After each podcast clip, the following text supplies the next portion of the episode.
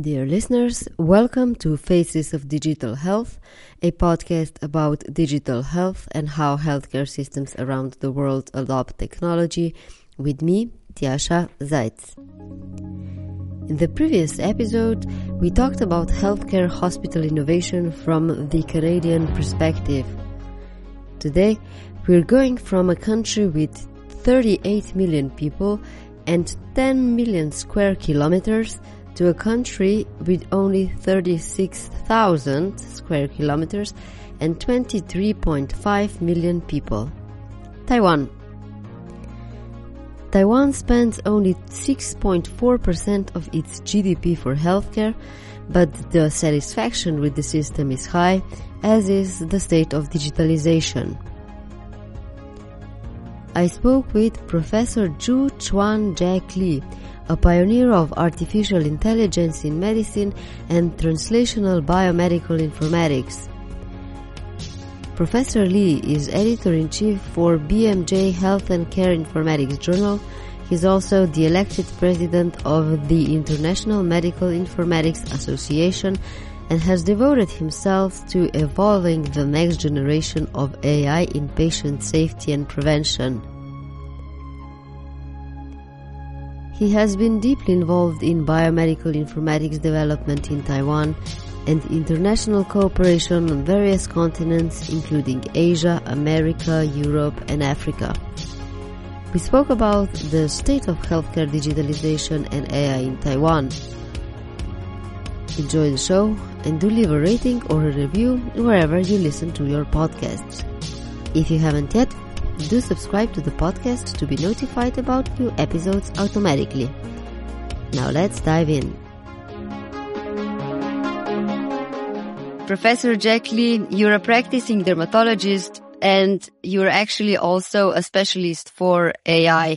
More specifically, what interests you most is how can AI improve patient safety? Can you tell me a little bit of a background? Where does your interest in AI derive from?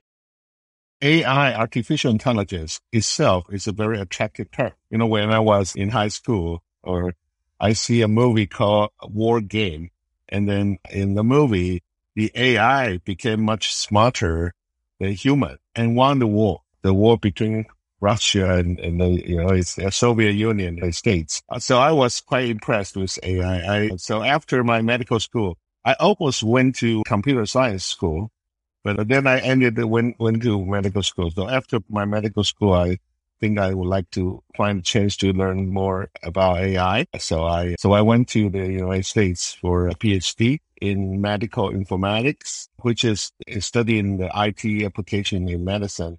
But specifically, I like to study the AI application in medicine.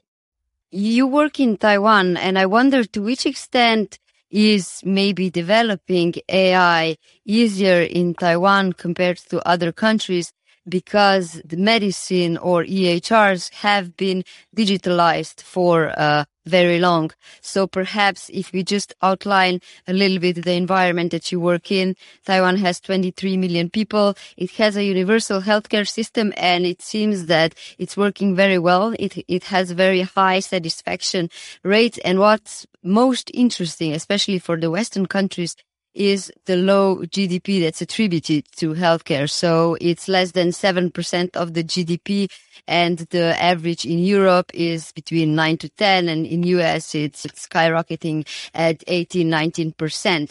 So can you tell me a little bit about the healthcare system in Taiwan and how is it possible that it's so successful with so little money? Okay, this is a like a three part question. So the first part is uh, the electronic health record development. Exactly like you said, when I was doing AI in the US, I realized the key for studying AI or, you know, doing AI research is about knowledge and knowledge came from, so we need data. After I, I went back to Taiwan in 1995, I was, I re, I started to realize if we do not transform all our hospitals into using a electronic health record, then we're never going to use AI medicine successfully. And that coincides with the year of the National Health Insurance, which is the universal healthcare system that you just mentioned. So we started in 1995 and the national, the universal healthcare actually triggered a very important movement, which is electronic claiming, meaning the national health insurance require all the hospitals and clinics. Okay, in Taiwan, there by back then there are 600 hospitals and 20,000 clinics around the country. They're required to submit their claims for insurance in the electronic form. That kind of triggered every clinic and hospital to install computer systems. Okay, not necessarily electronic health record. It's more an electronic billing system and the electronic claiming system. But then I was, well, I was part of the effort to transform, I use that trend and transform all this electronic billing system of the hospitals into electronic health record. It's for the hospitals, money, of course, is always high priority. But then if you already have a computer system, why only collect data for money? Please also collect data for patients. After all, you're a hospital. Your core business is about patients. So it's not very difficult to convince all the hospitals that electronic health record or patient data is at least as important as billing data. Okay. That sounds a little weird. It took me a while, like 10 years to convince all the hospitals. So from 1995 to 2005, that is the 10 years I, I came back to Taiwan and I was trying to convince all the major hospitals and the government that it's very important that we transform the system. Now we have the computers because back in 1980s, not may, maybe only 10 hospitals using computers. But after that, after 1995, the national health insurance, like almost everybody are using. So if we established the electronic health record standard for uh, Taiwan, of course, we adopt HL7 and also the uh, a lot of international standards. So the National Health or, or, the Ministry of Health, they decided they want to provide a make incentive for hospitals that actually did the electronic health record system. It's a little bit like the US, United States HITECH Act. There was a, a huge budget, right, for all the hospitals to transform their health, electronic health record five years in the US. And if after that five years, it become a punishment if you don't do it. Right?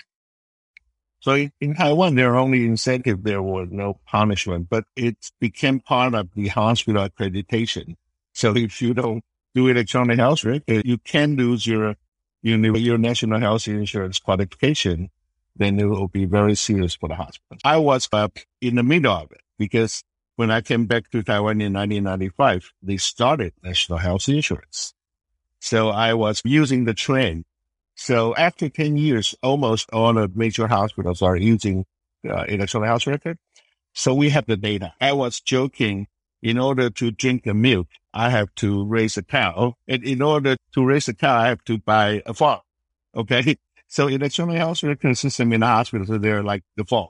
Okay. So now with the farm, there are cows that can graze on the farm and then eventually they'll have milk milk will be the knowledge that I need for artificial intelligence. So your second part of the question is why is this efficient? So it can be a small part of GDP, but still have the highest satisfaction that we ever had in any public policy. The healthcare system in Taiwan is probably the most satisfied policy in the history of Taiwan. The reason, one reason being universal coverage was a good decision because before that, a lot of families, if they got very sick or they have to go undergo a major surgery, that became a very important financial burden. So if you're unhealthy, you become poor. And when you're poor, you become more unhealthy.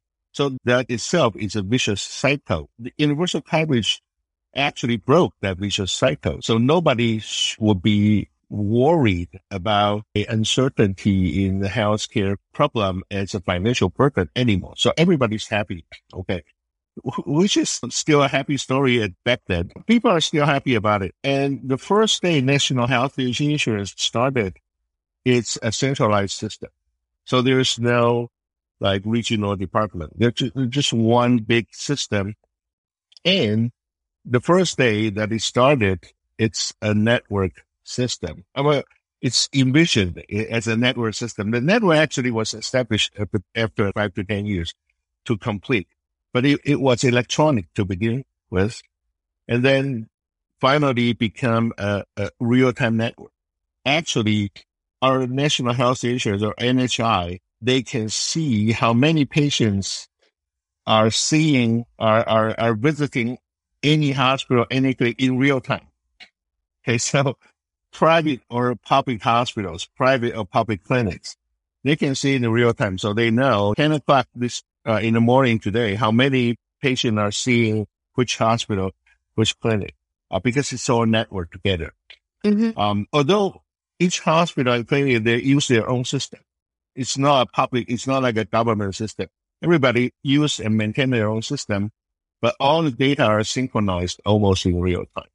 So I think that's one reason why it's so efficient. The overhead is the, is minimal. In, in, in the U.S., insurance management, the overhead is about 25%. In Taiwan, it's 0.5%. You know, the overhead because it's all yeah. electronic and it's everything's automatic. Yeah, because it's a universal system. And so you don't have competition and thousands of insurance companies that have to have individual contracts with healthcare institutions. I do wonder if you have a network in hospitals, each has uh, its own IT system. When the digitalization happened already 20 years ago, what were the requirements in terms of data standards and what's the, the, current state of interoperability so you can actually see data and do research on a national level for AI also, for example? So I was joking that um, that among the 500 hospitals, there are only 500 now. Among the 500 hospitals, we probably have 600 different systems because all hospitals develop their own system or they modify. If they bought it from a commercial system, they modified it very extensively. So they became different systems. Back in 1999 or 98, there was a discussion whether we should have a public system meaning the government should sponsor a universe, uh, like, like a standard edge hospital system and then give it to everybody. Like in, as far as I understand, in Netherlands, they have this public free system for all the clinics, right? In Taiwan, we decided we don't want to do that because it's already a ecosystem, uh, a free market for all the HIS developers. So if the, if the government publish a system then all the developer would go disappear and it's bad for economy. So we decided, no, we don't want you to use the same system. We do not force you to do that, but we want you to have the same data standard when you connect to the network. Inside the hospital, you do whatever you want.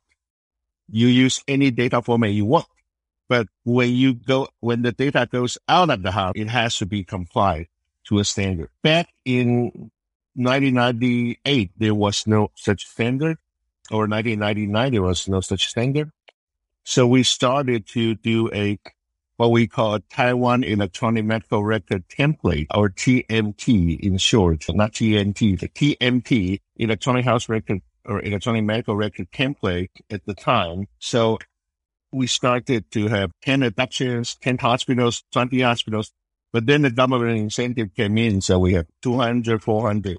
Now it's everybody's using. And the national health insurance also have their own standard on coding because it's a universal system. When they started doing the electronic claiming, the coding is already standard or you cannot claim, right?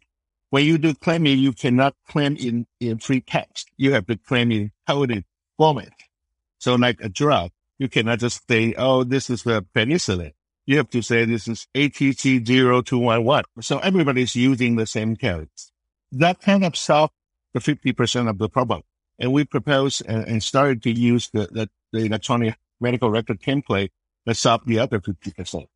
So now whenever a patient, you know, goes to a hospital and put in their smart card, which is a, a copay, like a key, right? So they put in a smart card in, in the reader.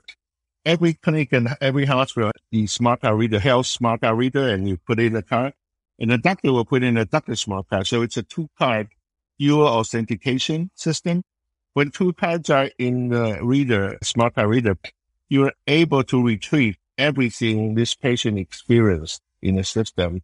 So we will know, yeah, in the past six months, you've visited three clinics, two hospitals, and these are the drugs that they're prescribed. These are the diagnoses, eh? and these are the lab results. So we don't have to repeat all the that. And we don't have to ask the patient, what drugs are you on? The patient will never know. But it's all electronic, so we can just read everything. And whatever we put will be added to that repository. The smart card was designed back in 2004, and so it was very small. We it was designed to put medication information and, and all the information in the card, but it's too small. So now everything is on the cloud. The card becomes just, but then also some offline information, even, even without the network, there's some information on the card that you can use, like allergy, like catastrophic disease history and stuff like that, blood type mm-hmm. and stuff like that. Sound, sounds pretty much like heaven for public health research. Is there a lot of public health research done on all this data and has anything yes. specifically interesting been discovered, especially in the last year with COVID? Yes, that's a very good question. Um, what I was describing is about patient care. So patient care, we could look at each patient's history and their trajectory and where they go. Almost no matter where you visit, your whole personal electronic health record would come with you, right? Um, back to the research topic, there is a repository, centralized repository, anonymized for research. Because for research, you cannot see the patient identification and stuff like that. That is available, but it's under quite strict limitation, meaning it's a plenary approach. You have to go to a specific data center without bringing anything, not naked, but almost like electronically naked. You cannot bring your cell phone in. So if, if you go in there and you memorize what you're trying to do and you go in there and you can access all the data in there in the data center. But then all the results have to go through a committee like somebody called it a data steward. You know, a committee approved that this is not violating privacy ethics and, and all that in order to take them out of the center. Okay. So usually you are not allowed to take patient level data out of the center.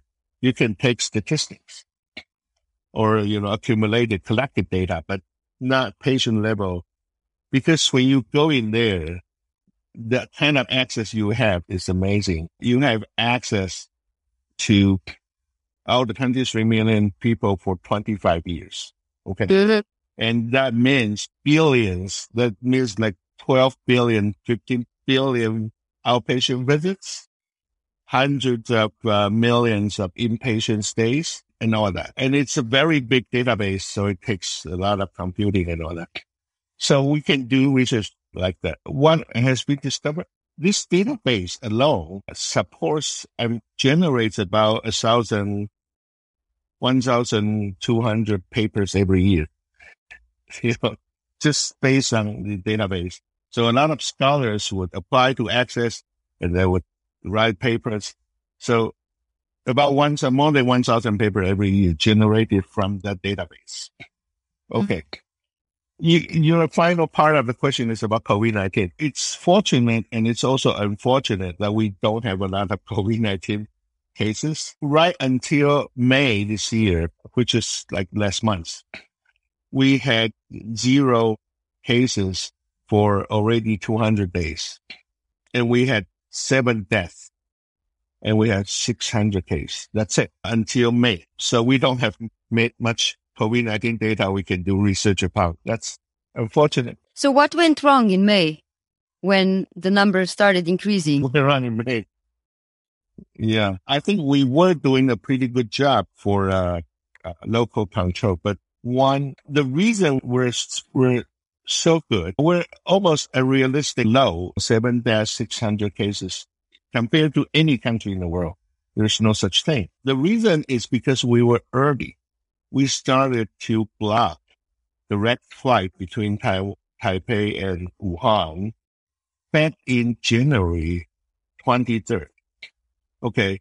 And US blocked that same flight two weeks later and the Europe another two weeks later. So that makes all the difference because some countries start to block this direct flight, that Wuhan people would fly to all the other countries. And the more they're blocked, the more they go to Europe. So US and Asia started to block Wuhan and Europe is still open. So then they went to Europe. Early has been the key for us to be successful back before May. But there was one problem still about flight. We have international pilots that we did not require a two weeks quarantine when they land. Because for them, if we require two weeks quarantine, then they cannot fly, right? Then the whole um, airline industry became a problem. So we only require three day quarantine for pilots. And that's the only person, the only type of profession when you came back from outside of the country, you get the three day quarantine. Everybody else is two weeks, 14 days. And the pilots were not very compliant in the three days the quarantine.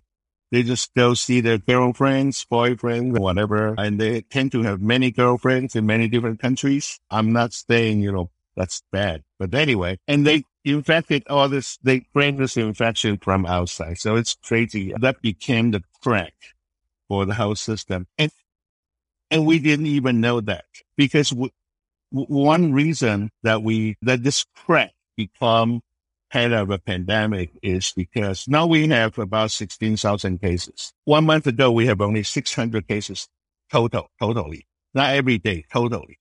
Now we have 1,600 cases, uh, 16,000 cases totally, and about 600 dead.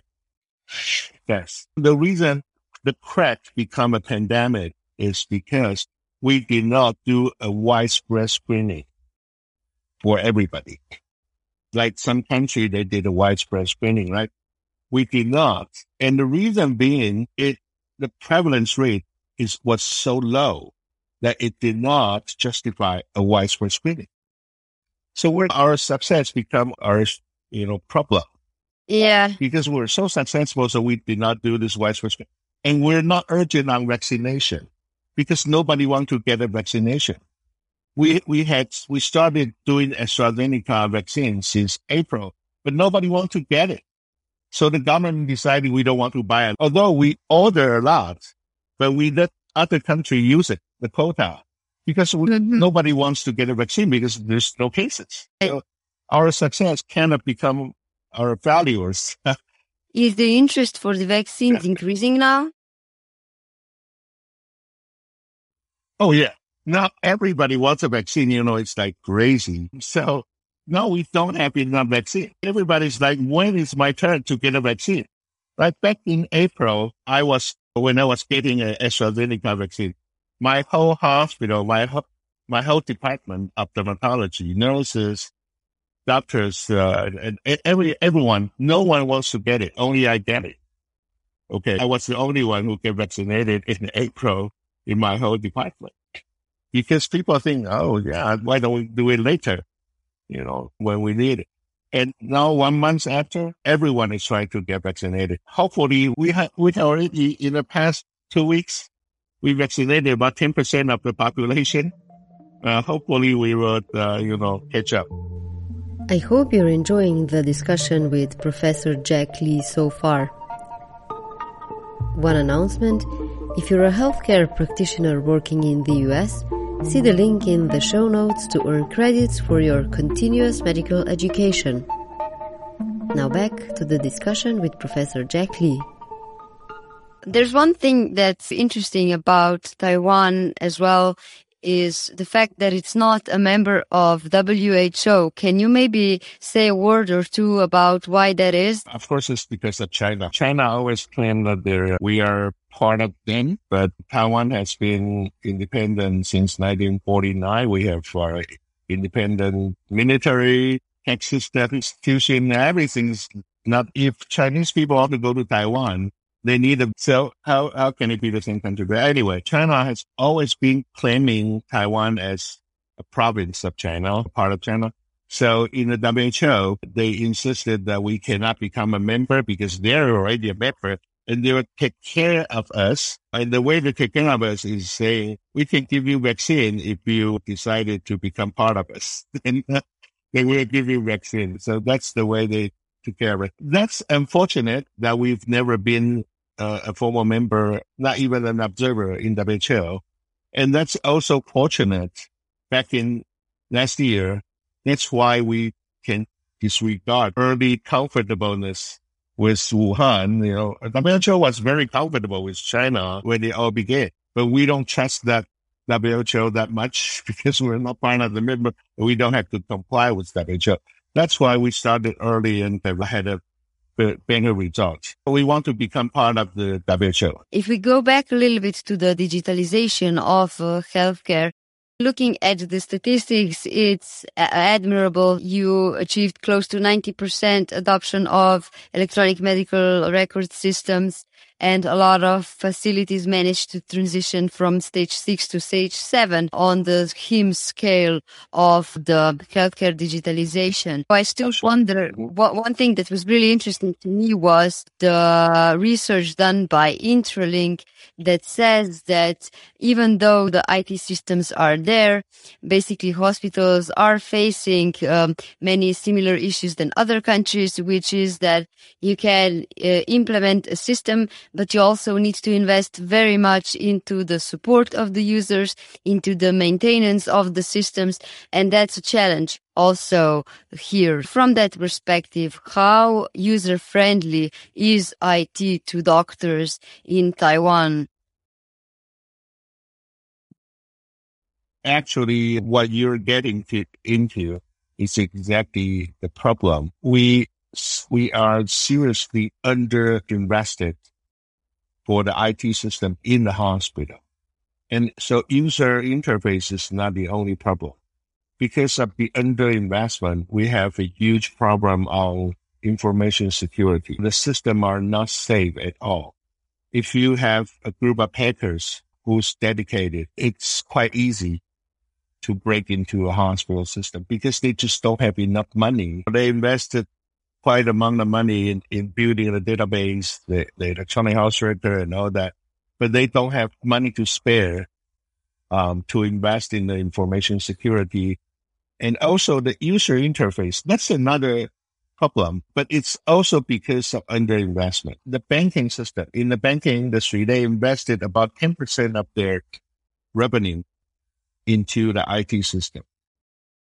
On the healthcare industry, in Taiwan, we invested only a percent, one to 1.5% of the revenue into the hospital, into the IT system. And in the US, it's about 3%. In the Europe, they're aiming for 5%, but most countries, most hospitals don't have that. Yeah. So, yeah. and, but you can say bank is very important because they had no money. But now we already know healthcare information is more important than money. If you don't have healthcare, you don't have, you have nothing. So money has become no issue. So you would, you imagine, oh, the banking system is very complex, right? So they invested a lot, but actually from the software companies that I work with, healthcare system is 10 times more com- complex than banking system, but they only invest like one tenth, right? 10% of the money but they're 10 times more complex than the banking system. That's why the user interface of the hospital system looked like a child's play because you don't have enough money to afford a good interface designer, user experience expert, and all that. You only have money to get the function done, and that's it. So it's all about underinvestment. It's not that IT people who's doing hospital are stupid or what. It's not about that. It's about them not invested enough. That always makes me wonder how are we going to realize all the potentials of AI knowing the low investments in IT. So before starting to complain about this challenge, I would rather hear a little bit more about the kinds of research that you did in terms of AI. So we talked a little bit about the challenges with the user interface. One huge issues are the alerts that uh, doctors get when they use decision support systems.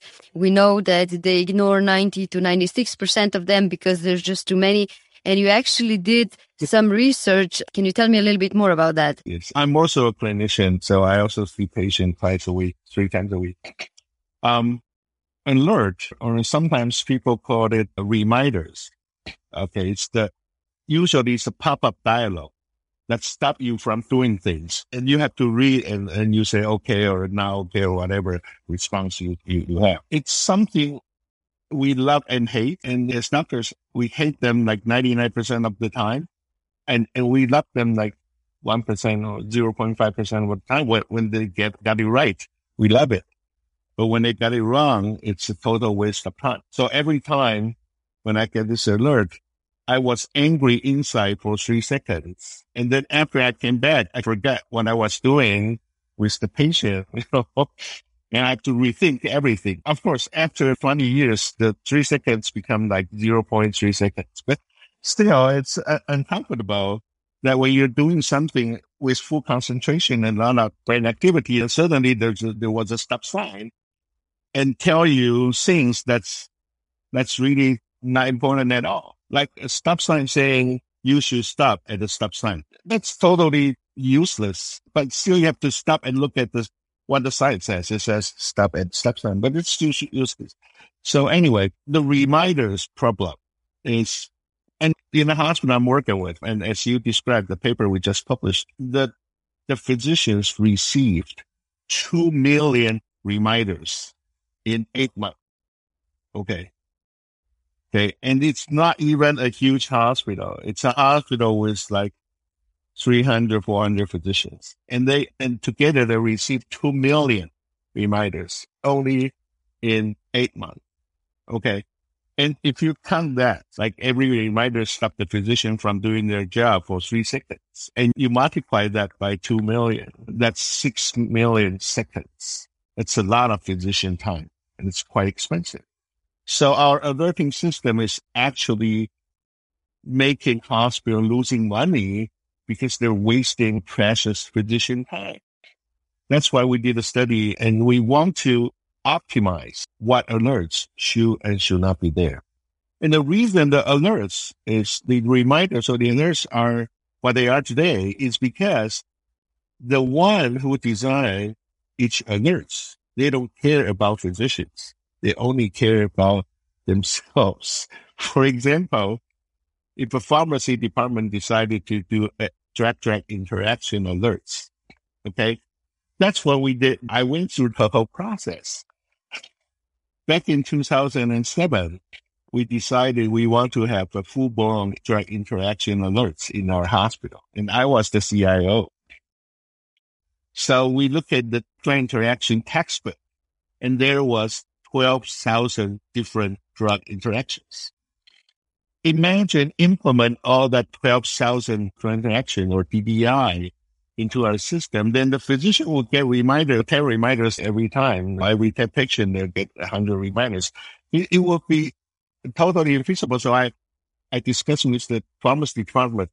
Let's look at among the 12,000, how many are clinically significant? You know, nobody even asked the question whether it's clinically significant. It's textbook significant. So academically, it's significant, but how many are clinically significant? And, and then after a while, they came back to me and said, oh, about 700 are clinically significant out of 12,000. And then I asked them how many of the 700 can happen in a hospital because we don't have all the drugs in the world. Some of the drugs we don't even carry. They said uh, about 400. Okay. And then I asked them among the 400 clinically significant drug drug alerts, how what happened the most frequent. They, they told me, oh, one of the most frequent interaction is potassium, is digoxin and digoxin and uh, diuretics. So if digoxin is the digitalis for heart problem, diuretics is a drug for helping urination of the patient. Okay. If you put these two type of drugs together, it's very likely that you will suffer low potassium level, which is uh, electrolyte, right? Potassium level. So you will suffer from hypopotassium. But if you oh, or hypokalemia, that means potassium level in the blood is low. So always we gotta learn hypokalemia, right? And I asked them if we implement that DDI, that alert, how many alerts are we going to get? They say, oh, uh, hundreds or thousands per month. And I asked them who gets the, who will get the alert? They say cardiology. So I called the cardiologist and said, guys, don't that digitalis and diuretics together will cause hypokalemia? They said, of course we know. Then I asked them, why are you still doing it? They said, of course we add potassium to, uh, to our orders, to our prescriptions. If we prescribe digitalis and diuretics, we'll add potassium to the patient. Then I said, oh, we didn't know that. And we did, we did not check that. We only look at the prescription and say, you have digitalis, you have diuretics, alert you. But they already are saving it by adding potassium to their prescription to the patient. So for them, it's a safe, totally safe order. But for the pharmacy department, it's a very dangerous drug-drug interaction. So that's the problem why so many alerts are useless. Because from the pharmacy department, from their perspective, it's dangerous that have to remind you. Right. Clinicians, we already know that and we already compensate for that. So mm-hmm. I call that tunnel vision. So yeah. everybody's using tunnel vision to do the alerts. And they're all siloed and they don't talk to each other and they don't even talk to clinicians. So that's the problem. So in this case, basically the system would only look at kind of binary relationships between drugs and it wouldn't really check if that was mitigated in any way. So I guess that's where AI can come in. What's the most promising solutions that you're seeing or hoping to see in terms of making decision support more useful for the prescribers?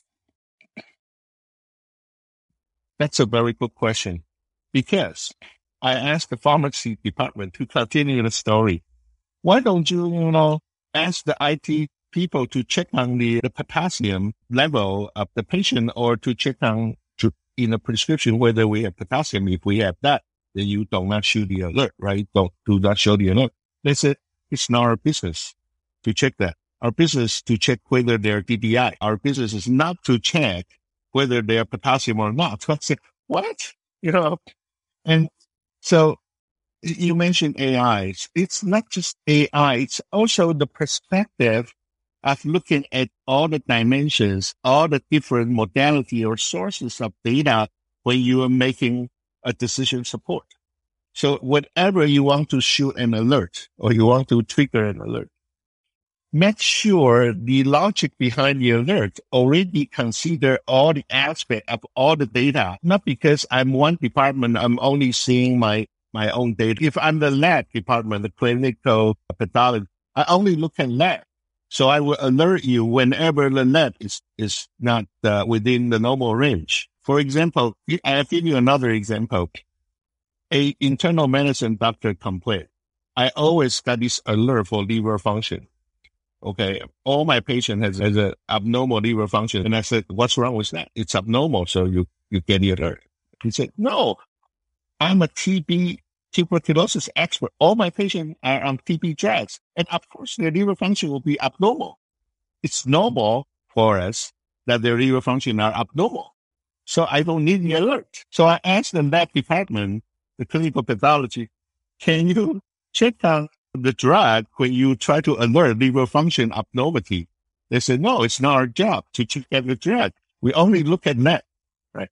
So again, for every alert, we have to look at multi-dimensionality or multi-sources of, of data. You have to see the patient at a time. And that became a challenge also for, it's not only for the clinical department, it's also for the IT department that they don't know how to do it because there is no traditional IT methodology that can handle multi-dimensional data, like hundreds of variables. For them, it's very, for the traditional IT, it's very difficult. But AI, AI, and especially machine learning based AI, they're very capable of handling uh, high dimension of variables, like, you know, 20, 30, 100, 200, thousands of variables. They could actually handle millions of variables if you want. So I think there are several things that needs to be done. One, the clinical department has to look at more different source of data. But usually that's getting out of their expertise. They're expert in math. They're expert in medication, but they're not expert in diseases or that's why they don't want to get out of their comfort zone. But anyway, they have to get out of the comfort zone and they have to look, really look at all the data. And the second thing is IT department has to know how to adopt new AI methodology that could handle multidimensionality of variables. You alluded very nicely to the clinical complexity behind offering meaningful personalized decision support systems. I do have one kind of clinical questions behind that. So if you have a patient, if you have two patients and one has problematic levels of something in their body that would be alarming to the physician.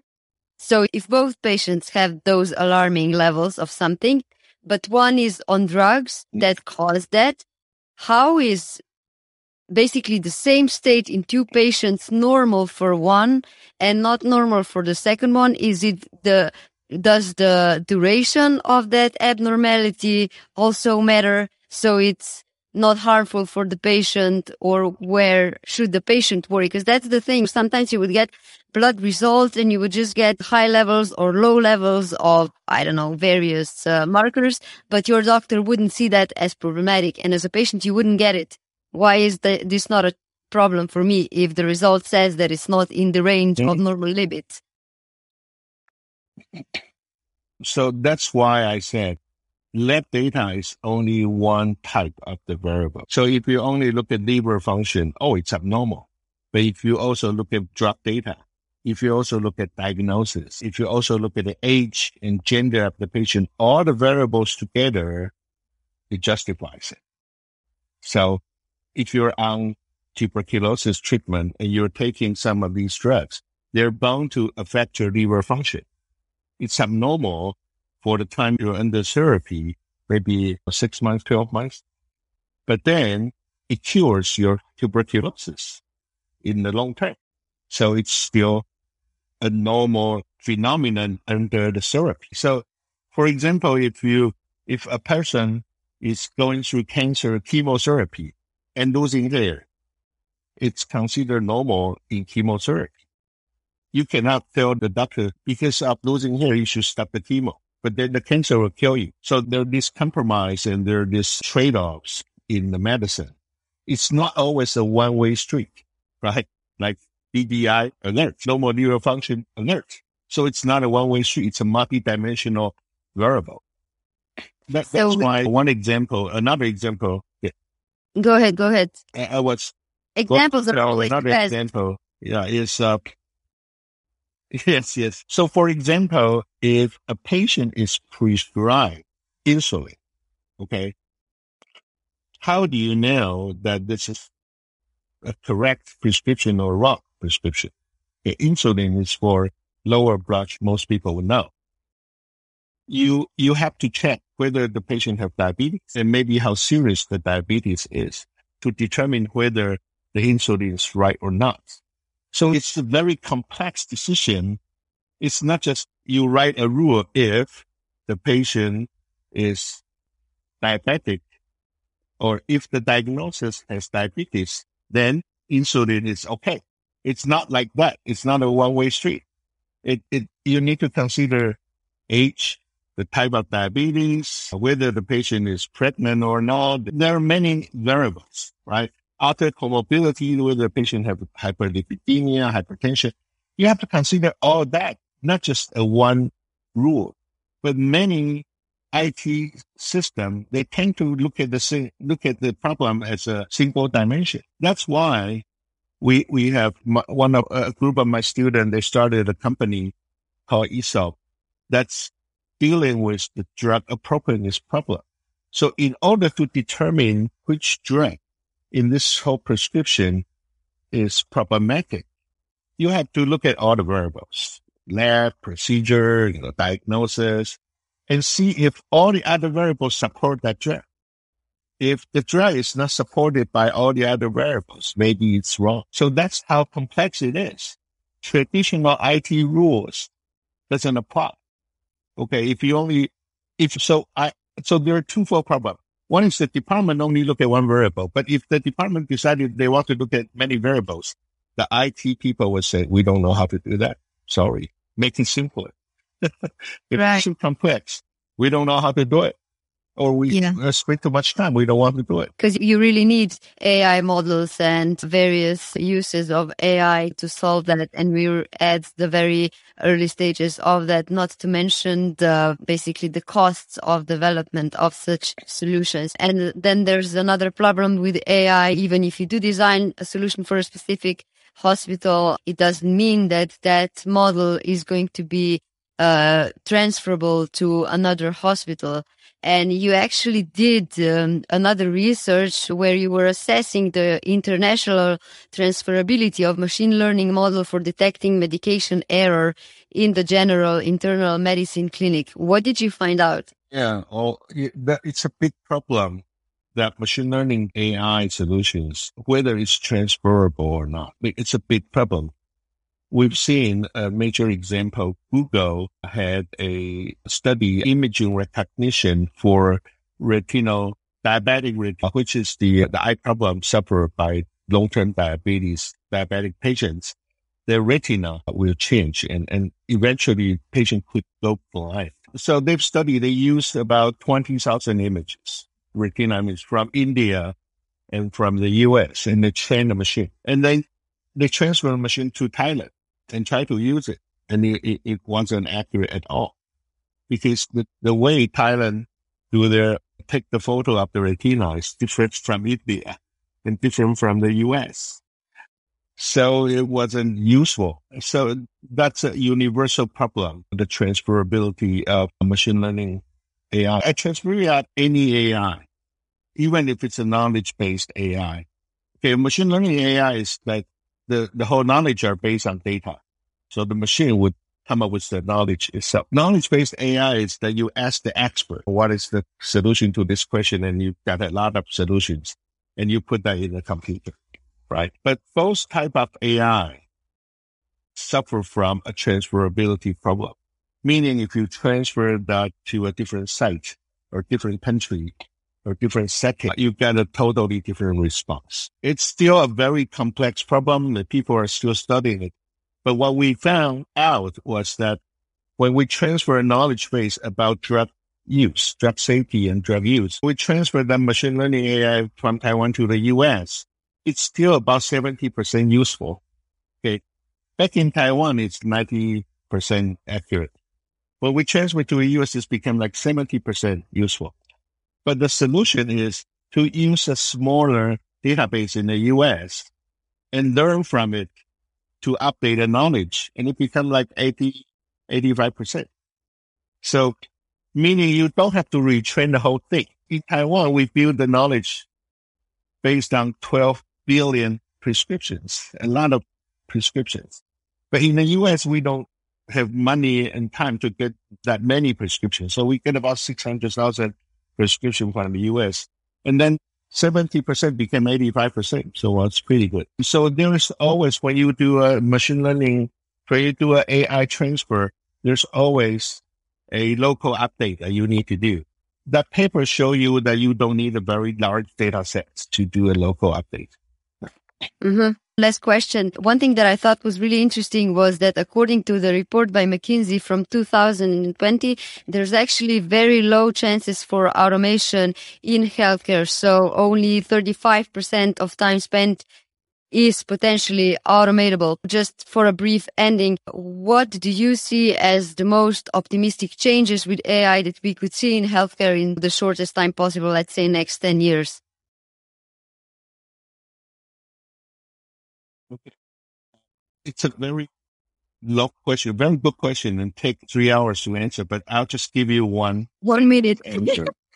I think the key, yeah, the key is AI plus telemedicine. If we can successfully use AI in telemedicine, it will greatly save a lot of physician time. Because a lot of time the patient goes to the physician, the physician say, Oh, this is nothing. You can go back. It's a waste of physician time. But the patient didn't know. The patient could not have known that this is the result. If they would have known, they wouldn't go to the physician office at all because it's also a waste of time for them. So if we can use AI plus telemedicine from, if we use AI extensively in telemedicine, we will reduce about 50% of ineffective visit. Then the physicians have 50% more time. They have 50% more time to see real patients and they would be free of burnout. Burnout is a, a problem for every physician in the world. They overworked because there are too many patients. When we have COVID-19, if you cough, you say, oh, maybe I have COVID-19. I need to go see a doctor. That will cause the burnout and that cause overload of the healthcare system. And it also wastes yourself, waste time and money for yourself. It's good for nobody. But the patient didn't know. Without the help of AI and telemedicine, the patient would have to make the trip. Nobody wants to go to a hospital. A trip to a hospital is totally unfavorable. So mm. I think the key to all that is AI plus telemedicine. And yeah, I would like to see a brighter future for healthcare if we can fully implement that into our society. You've been listening to Faces of Digital Health. If you enjoyed the show, do leave a rating or a review by going to www.lovethepodcast.com slash faces of digital health and you will be redirected to the platform appropriate for your device. Faces of Digital Health is a proud member of the Health Podcast Network, your go-to place to research healthcare from very different aspects and stakeholders. Stay tuned